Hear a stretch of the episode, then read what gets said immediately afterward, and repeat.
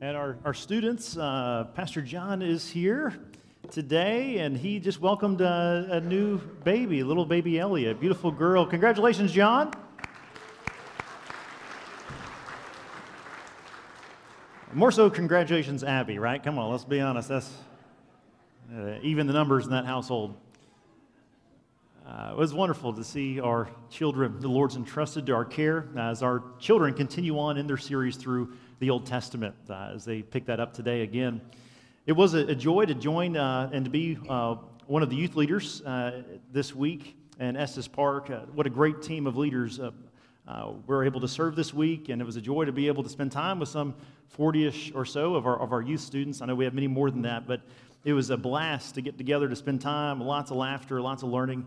Uh, and, uh, and I learned a lot of things. You know, I learned that if my three boys, when they become teenagers, smell anything like the five boys that I dormed with for five days, I will be spending a lot of money in air fresheners in the coming years before me.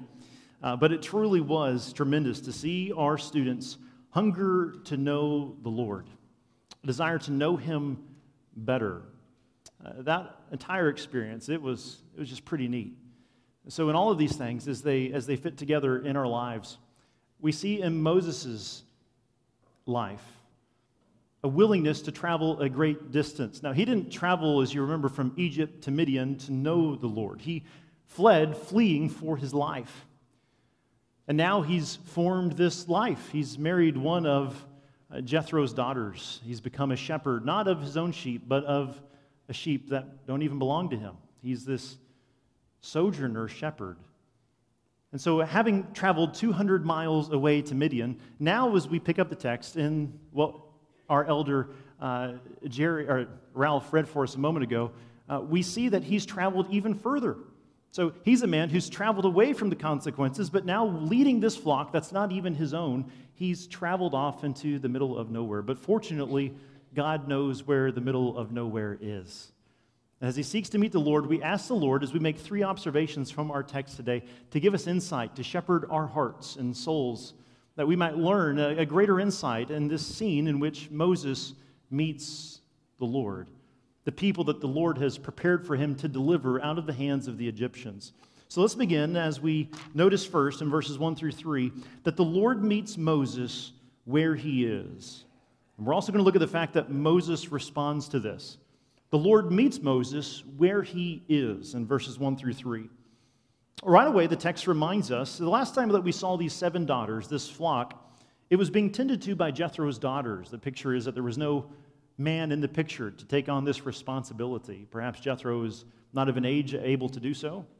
And similar a little bit to Ruth and Boaz. Now, Moses takes on that responsibility, freeing the daughters of that responsibility. And so here he is, he's shepherding Jethro's flock. He tends to this flock at a place called Mount Horeb, which is also Mount Sinai. So if you're a note taking person, you can just put a little slash there when you read about Mount Sinai. We'll see it again in chapter 19. This is the place where the Lord will come to Moses and give him the commandments. He's a great distance from all of these places, but the Lord meets him in this relative middle of nowhere. We can say the Lord is good in that way, isn't he? That he's a God who meets people where they are. But as we see in Moses' life as this progresses, just because the Lord meets us where we are doesn't mean he intends for us to stay where we are, does it? His commissioning and meeting Moses in the wilderness will not simply be for worship experience, but because of God's great love and mission. He will propel and commission Moses to go and to deliver these people. Now, in verse 2, we see this individual is called the angel of the Lord. Did you see that? Uh, there is a little bit of debate here, and, and some would say no consensus. I'm persuaded, if you're looking for some good summer reading, a great book called 40 Questions About Angels, Demons, and Spiritual Warfare by uh, John Gilhooly gives a great argument for why this particular scene, I think, is just talking about an angel of the Lord, representing the Lord. And so some debate back and forth is this angel of the Lord, is this talking about uh, a theophany, an appearance of God in the Old Testament? through the burning bush? Is this speaking about perhaps even the second person of the Trinity, the Son? Is he here in the bush? Or is this uh, an angel representing the Lord? I think the argument is, I'm persuaded that this is the angel of the Lord. And the main reason of all the arguments I'm persuaded is because Stephen says so.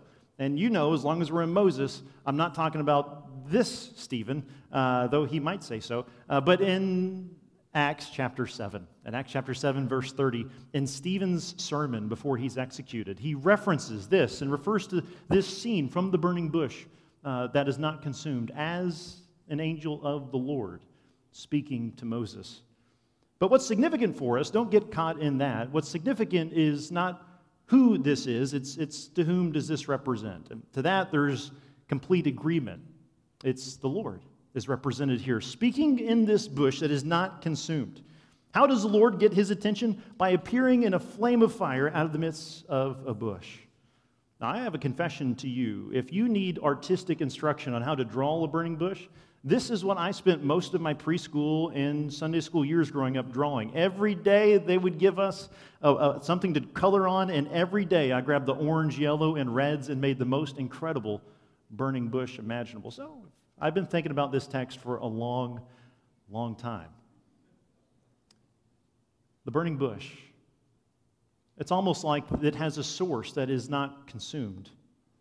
Now, we as the reader, as we saw in the book of Job and in so many other stories in Scripture, we have an insight that the one experiencing does not yet have. We know, as the reader here in Exodus chapter 3, we know that this is the Lord speaking through this angel in this bush that burns, that is not consumed. But Moses doesn't know that yet, does he?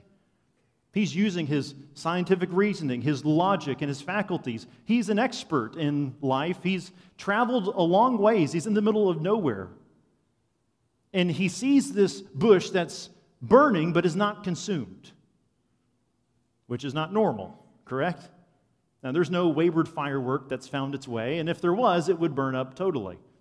But this bush burns and is not consumed. And Moses makes a deliberate decision. Like a Midwesterner in tornado season, he's going to get closer to the action.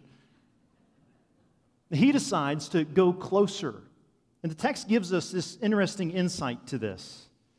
And the angel of the Lord appeared to him in a flame of fire out of the midst of a bush. What did Moses do? He looked, and behold, the bush was burning, and yet it was not consumed. As we see in several cases of the Old Testament, with oil that the Lord gives on one occasion, through Elijah, of oil that does not run out. The Lord is a consuming fire. It's as though he has no limit to his fuels because God is eternal in nature. Here he is in this bush that burns but is not consumed. And Moses makes a decision to respond by moving toward rather than away from the bush that is not consumed. Now, perhaps this could be taking a text too far, and it might be. But I think we're fair to ask a question on this component. When the Lord gets our attention, is our instinct to move closer in response to him or further away. Now, remember, Moses plays this unique part in redemption history the law through Moses and grace and truth through Jesus Christ. But I think at the very least, we can ask ourselves eh, what is the trajectory of my life today? If I was to look over the last three months, is my life living a response closer to the presence and knowing the Lord and obediently abiding in Christ? Or is my life perhaps drifting in a different direction? A desire for my own pleasures and pursuits. And what an opportunity. And the fact that we're here together to gather today and to sit under His Word, to sing His praises. What an opportunity the Lord gives us in gifting us with a text like this. That this would be an opportunity to slow down and to stop and simply confess to the Lord. A desire today to greater changing of mind that leads to a changing of action to move our response in a direction toward the kindness of a God who loves us and cares for us. That's how good our God is. You see, the Lord meets Moses where he is, and Moses responds. And secondly, in verse 4, the Lord knows and he calls Moses by his very name. The Lord who meets Moses where he is knows Moses personally. And Moses responds yet again. Notice in verse 4 When the Lord saw that he turned aside to see, God called to him out of the bush, Moses, Moses. And he said, Here I am. Now, everyone's favorite name is their own. We all love to hear our name. A matter of fact, is I'm finding with our boys as they're learning what the letters are in their name. Anytime Uriah sees a U, what does he do? That's clearly his name. It could be unicorn, it could be umbrella. He's like, my letter. He calls them numbers a lot, though. My number. Like, that's your letter. But you got it. You got. You're on the right track. We love from our earliest of ages to hear our name. Now, I don't know if we would love to hear our name from a bush that's burning but not consumed. That could be of an alarming factor. But the Lord speaks through the angel and cries out to Moses, Moses, Moses. And he says, What? Here I, here I am. Now, if we know the story of Scripture, when we come to Isaiah chapter 6, and as you remember, and as Pastor Stephen led us so well a moment ago at the beginning of our service, if you look at the outline in our worship service, you'll see God, man, Christ response. When we look to the Lord, we marvel at his glory and his attributes and his praiseworthiness and his perfection and his holiness. But soon after doing so, we can't help but notice the man portion that we don't measure up. We come short of his glory. And then we're naturally reminded, oh, but praise God, by grace through faith alone in Christ alone, we're clothed in Christ's righteousness and now called to live a life of response, loving others and serving them and proclaiming the good news of Christ to all until he should call us home. In Isaiah chapter 6, you can write that down as a reference. We see a very similar thread. Now, Isaiah benefits just as we benefit from reading the scripture. Isaiah would have been familiar with this account, and so perhaps he learned from Moses' decision. For in the Isaiah scene, he sees the Lord, he interacts with the Lord. In this scene, and the Lord says, uh, To whom will go for me? Whom, to whom shall I send? And Isaiah says, Here I am, Lord, send me. Now, Moses in this text begins the same way Moses, Moses. And what does Moses say? Here I am. Now, as the passage progresses, and you know this, we're just looking at the first portion of this interaction. His response, unlike Isaiah, will not be, Here I am, Lord, send me. His response will be, What? Here I am, Lord, please send someone else. Can you relate to that? But at the very initial component, the response is the same between Isaiah and Moses Here I am, Lord. We know that a lack of a response is itself a response. Have you ever received an RSVP to a wedding and forgot to turn it back in? And then the person came to you and said, Hey, are you not coming? And you're thinking, Well, I just forgot to mail it. You see, a lack of a response is a response. How have you responded to the Holy Spirit of God? As He's drawn near, have you said, Here I am, Lord? Or have you said, just wait. The Lord's kindness to us. Now, the Lord will take a little bit more prodding. We'll see the next week the, the graciousness and the patience of the Lord in this commissioning of Moses. But here I am, Lord. And Moses' comfort will come because the Lord will be with him and send him all along the way. The Lord meets Moses, and the Lord is the one who knows Moses' name. The Lord knows your name. The Lord knows your name. I love learning names, it's one of my favorite things to do. It really is. If you can learn a name of someone before they've learned yours, it's not a weird competitive challenge. I got to be honest, it perhaps for me is a little bit of a weird competitive challenge. But the joy of learning someone's name and seeing them in public and identifying them, why? Because they're worth the effort of learning their name. What we see in Scripture is that the Lord knows Moses personally. The psalmist gives us greater insight, David does in Psalm 139, that he's the one who not only knows our name, but he formed my inward parts and knitted me together in my mother's womb. He's the one who saw our unformed substance. He formed us a very day before there was yet none of them. And Jesus gives us more insights and tells us that he's numbered our days, that he knows the hair upon our head, and so we ought to trust him. The fact he knows us and knows our best friend better than we do ought to give us peace and comfort to trust him every day. And so when he calls our name, we're able to say, Here I am, Lord. Doesn't that bring you joy that the Lord knows you in a deeper way than perhaps you even know yourself? We're reminded in this reality, all of us who are in Christ, all believers in this room, we hear this that the Lord knows our name and we're moved to peace. We're in the same room and we're hearing the same text. And the fact that the Lord knows our name as believers gives us peace, but those gathered here that don't yet know Christ, it perhaps produces anxiety. He knows my name. What if he knows what I've done? What if he knows what I think? The Lord knows you better than you do. Come to Christ and find a sure and perfect King, a Redeemer for your sins and a Lord of your life commissioning you to be and make disciples for the greater purpose known to man, to take pleasure and rest in Him, our only hope in life and death.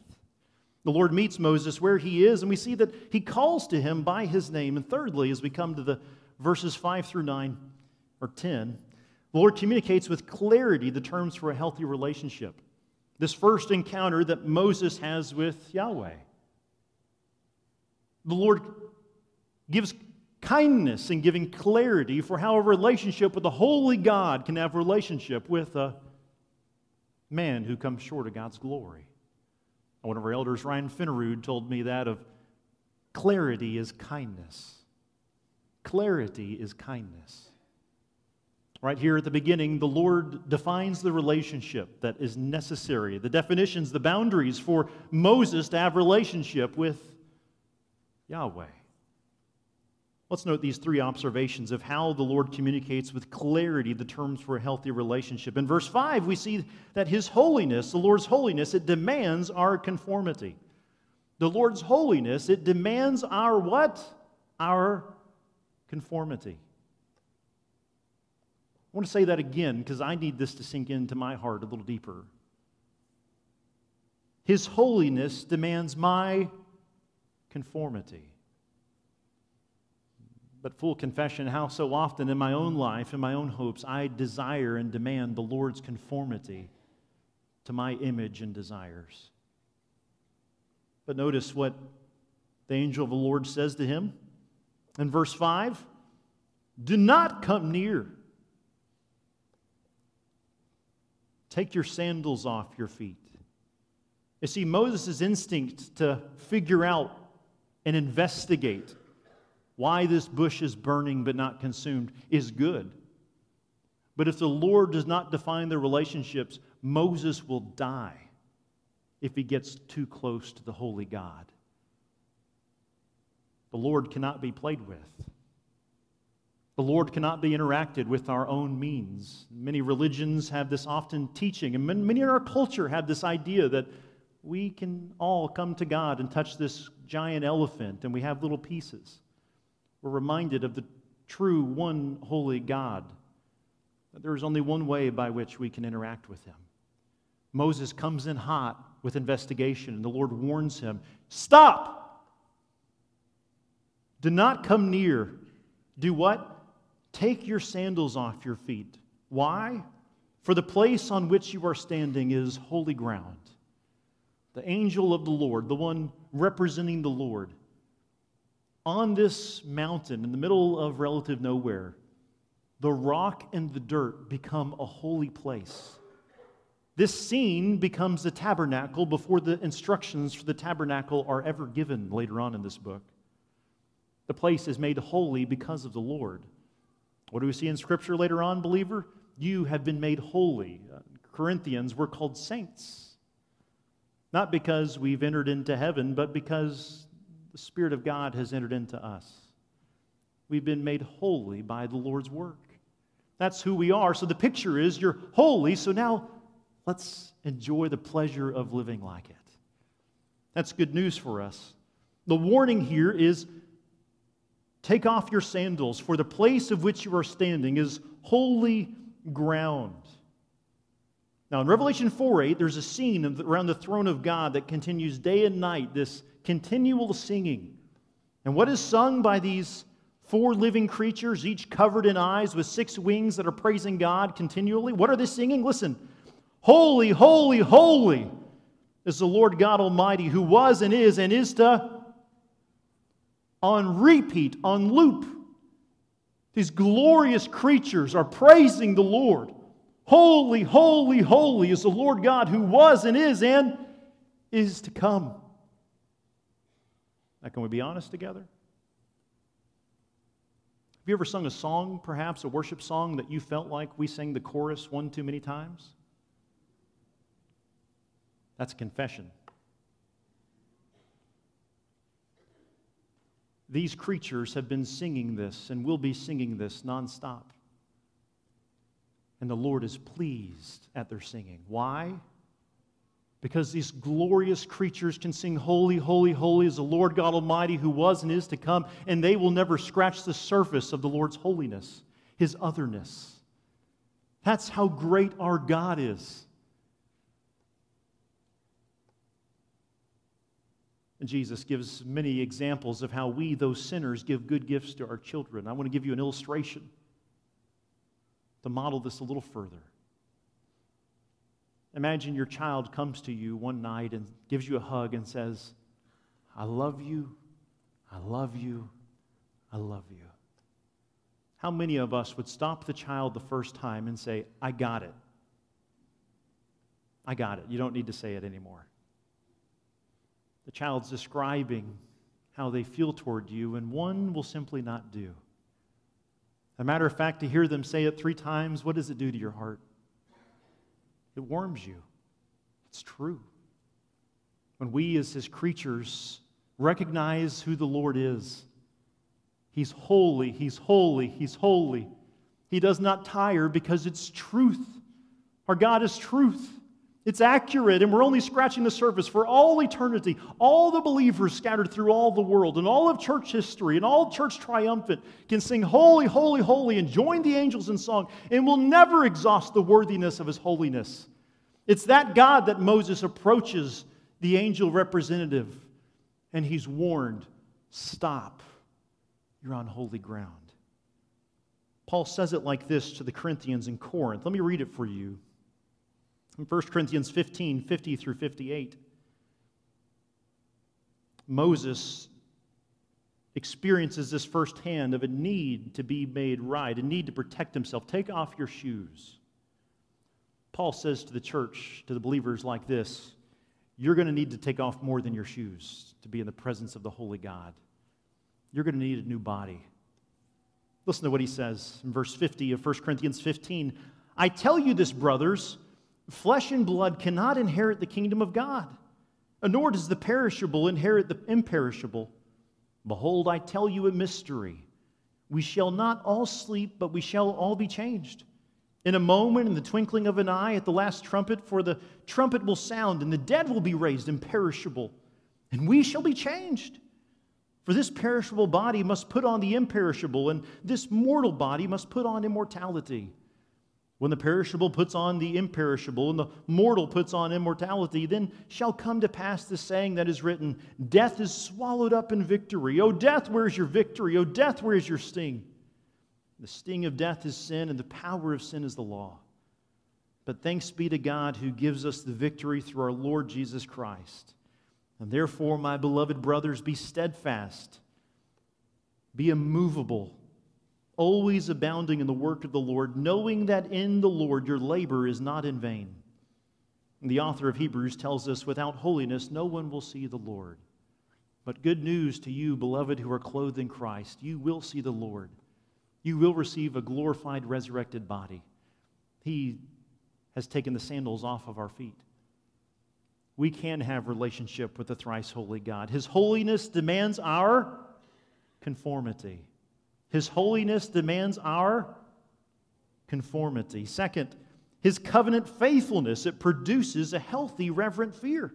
Verse 6 His covenant faithfulness produces a healthy, reverent fear. Now, working through Exodus, we've already seen a number of times how the Lord has been referred to the God of Abraham, Isaac, and Jacob. Here we see it again. And he said, I am the God of your father, the God of Abraham, the God of Isaac, and the God of Jacob. Why did he say that? It's because only by way of covenant with Abraham, some 600 years earlier ish, does Moses have a right of relationship to Yahweh. 600 years, a lot has changed. The geography has changed. They're still not yet in the promised land that the Lord promised to Israel, this covenant faithful God that promised a blessing upon his descendants to make them as a multitude of the number of the stars and the sand of the sea, to bless them with a land, and to bless through them one who will bless the nations, the Messiah, the Christ. 600 years, a lot has changed. But the Lord, the God of the covenant of Abraham, Isaac, and Jacob, has not changed. Believers, through the blood of Christ that we have confidence before our Lord, the covenant made by Christ's blood that covers us. It's through the covenant that Moses is before the Lord, and it's a realization of to whom the fire actually represents that leads Moses to do what? Look at the text in verse 6. What does Moses do when he realizes to whom exactly the fire that does not consume the bush represents? What does he do? Do you see it? He hid his face, for he was afraid to look at God. God, man. Have you ever been somewhere and you realized you were underdressed? What an awkward feeling it is. I mean, severely underdressed. You just want somebody to clothe you. Matter of fact, if you're so underdressed, how many of you would just leave rather than being so uncomfortable knowing you're out of place? Every time we see the Lord interact with a person in Scripture, or an angel of the Lord, what's the response? They feel underdressed. The angel comes and brings the burning coal and places upon Isaiah's lips to make him clean and acceptable. He's terrified. Moses here realizes this is the God of Abraham, Isaac, and Jacob. And what's he do? He runs the best he can. He turns away to cover himself, intimately aware of his shortcomings. This is the second time in Exodus we've seen Moses afraid. Do you remember the first time? Look to Exodus chapter 2, verse 14. That's the first time that Moses was afraid. Do you remember what happened? He saw the wickedness of the Egyptian that was abusing the Hebrew servant, his countryman. And he strikes him and he buries his body. And then, when he intercedes a second time with the two Hebrews that are fighting, they call him out. What are you going to kill us too? And what's it say? He was afraid for surely these things have been known. He has a fear of man that leads to shame and running, but now he has an accurate fear. Everything has been put in a right place. When the fear of God swallows our fear of man, everything seems to line up in an appropriate way. He knows he's not qualified, but good news, the Lord is qualified. Now, as good Bible students, Scripture interprets Scripture. Let's play that game again. Scripture interprets. All right, so since we agree on that, let's look over to Mark chapter 12. Mark chapter 12. I'll give you time to flip there. If you're in the Pewback Bible, that's page 848. Mark chapter 12. We're going to end up reading 24 through 34, but uh, let's look at 24 through 27 in particular. And then we'll notice the implications of this because this is a scene of what we're reading that Jesus actually quotes. Now, to give you some background, as you flip here to Mark chapter 12, verse 24, you have the Pharisees and the Sadducees. There's a few distinctions, but these are the Jewish religious leaders in the first century world. And they also have, among other connections of how they could become a Sadducee, only a select group could. The Pharisees, many could become Pharisees. But of the distinctive beliefs, the Sadducees did not believe that those in the covenant of Abraham would receive a glorified resurrected body one day. They didn't believe in the resurrection of the dead. And Jesus certainly does, and he will demonstrate that that's true. So they try to pull a trap on him. They set this perfect question trap. They think it's perfect. And now that gives us this scene here that Jesus is going to reference. Look at Mark chapter 12, verse 24. Let me read it for us. And Jesus said to them, the Sadducees and those others listening, after they set this trap, Jesus said to them, Is this not the reason you are wrong? Because you know neither the scriptures nor the power of God. For when they rise from the dead, they neither marry nor are given in marriage, but are like the angels in heaven. And as for the dead being raised, have you not read in the book of Moses, in the Exodus, and in the passage about the bush, how God spoke to him, saying, I am the God of Abraham, the God of Isaac, and the God of Jacob. And he is not God of the dead, but of the living. You are quite wrong. Now look at the application, 28, in this interaction. One of the scribes came up and heard them disputing with one another, and seeing that he answered them well, asked him, Which commandment is, is more important of all? And Jesus answered, The most important is, Hear, O Israel, the Lord our God, the Lord is one. And you shall love the Lord your God with all your heart, with all your soul, with all your mind, and with all your strength. And the second is this You shall love your neighbor as yourself. There is no other commandment greater than these. And the scribe said to him, You are right, teacher. You've truly said that He is one and there is no other beside Him, and to love Him with all the heart and with all the understanding and with all the strength, and to love one's neighbor as oneself is much more than all the whole burnt offerings and sacrifices. And when Jesus saw that he answered wisely, he said to him, You're not far from the kingdom of God. And after that, what happened? No one dared ask Jesus any more questions.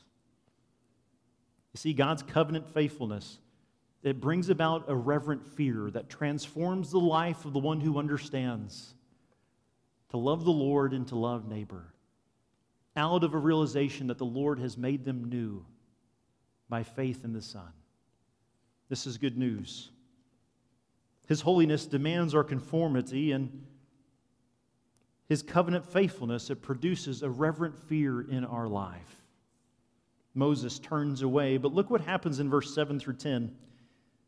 As we look thirdly and finally, that his love for his people, it brings good commands, as we've seen, to love God and love neighbor, but it also brings good commissions for us to trust. Knowing God and fearing the Lord always leads us to action. Worshipful actions. Abiding in Christ will continually renew our minds by the goodness of His Word and the power of the Spirit to love and to serve others, and to walk out the great and good commission that he gives us.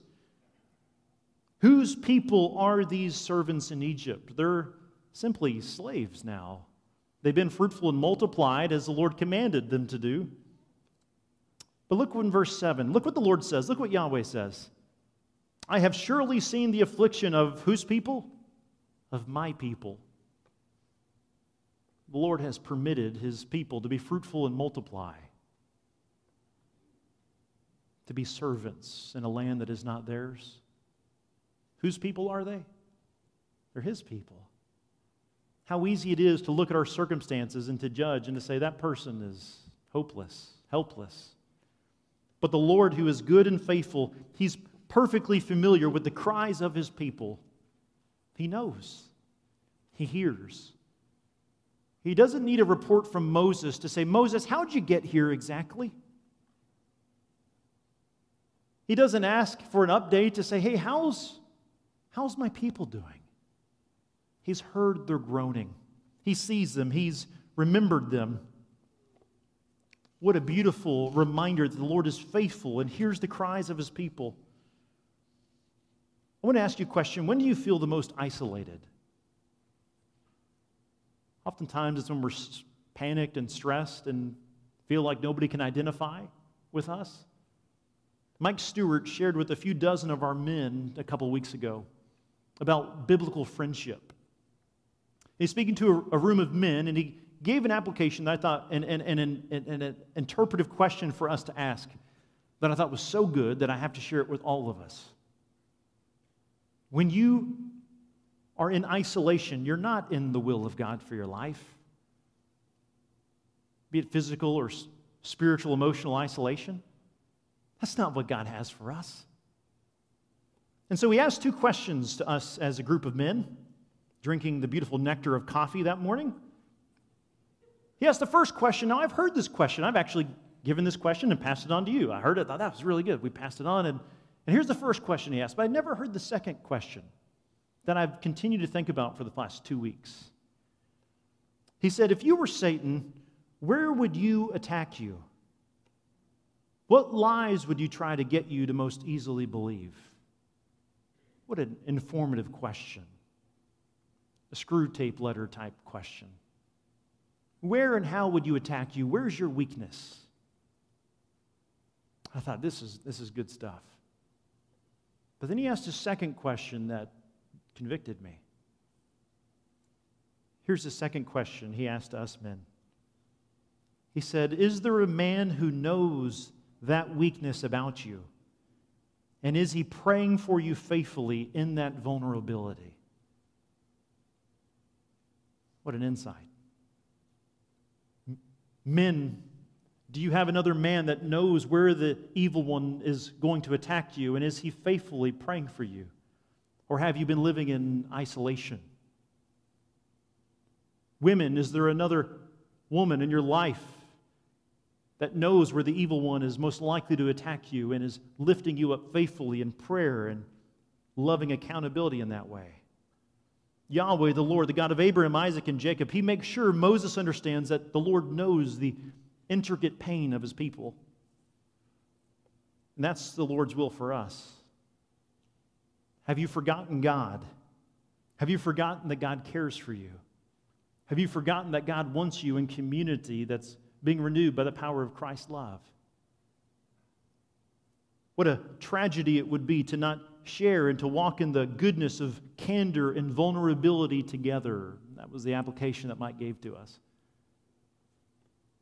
Do you have candor with another believer or sister that knows your weaknesses and is interceding for you? And if you don't, lean into relationship. Weave yourself into a group at grace confess sins, and pray for each other. That's the kindness of our God. We note in verse 9 that, that the God saw what Moses saw. Moses saw the suffering of Israel, and what did he do? He went and he killed an Egyptian and won this small little situation, and the plans backfired, right? The Lord saw all of that, all according to his plan. But we're reminded here that God's story is a better story than man's story every single time. God's way and will is a better way and will than our way and will. You see, God could have done in this scene exactly what Moses did back in Egypt. God could have immediately, in hearing the groaning of his people, he could have, with a snap of a finger, with a decision to no longer sustain the lives of the abusive Egyptians, he could have immediately ended all of their lives in one second if he did what Moses instinctually did. But God's story and God's way is a better story, isn't it? And a better way. God, rather, is going to use and commission Moses to deliver his people. Peter's story was to swing a little sword and cut off the ear of Malchus. But Jesus' story of healing Malchus and giving the Great Commission and restoring Peter is a much better story, isn't it? Is there a story in your life you've come to believe that you think is a better story than God's story? Where you've struggled to trust Him in your relationship, in your marriage, with your family, with your goals in life? Submit them to Him. His story and His way is always better, isn't it, church family? His way is better. It always is. And His love leads them to a commissioning. So, all of this is not to just empathize and relate to Moses, but look at verse 10. It leads to a commissioning.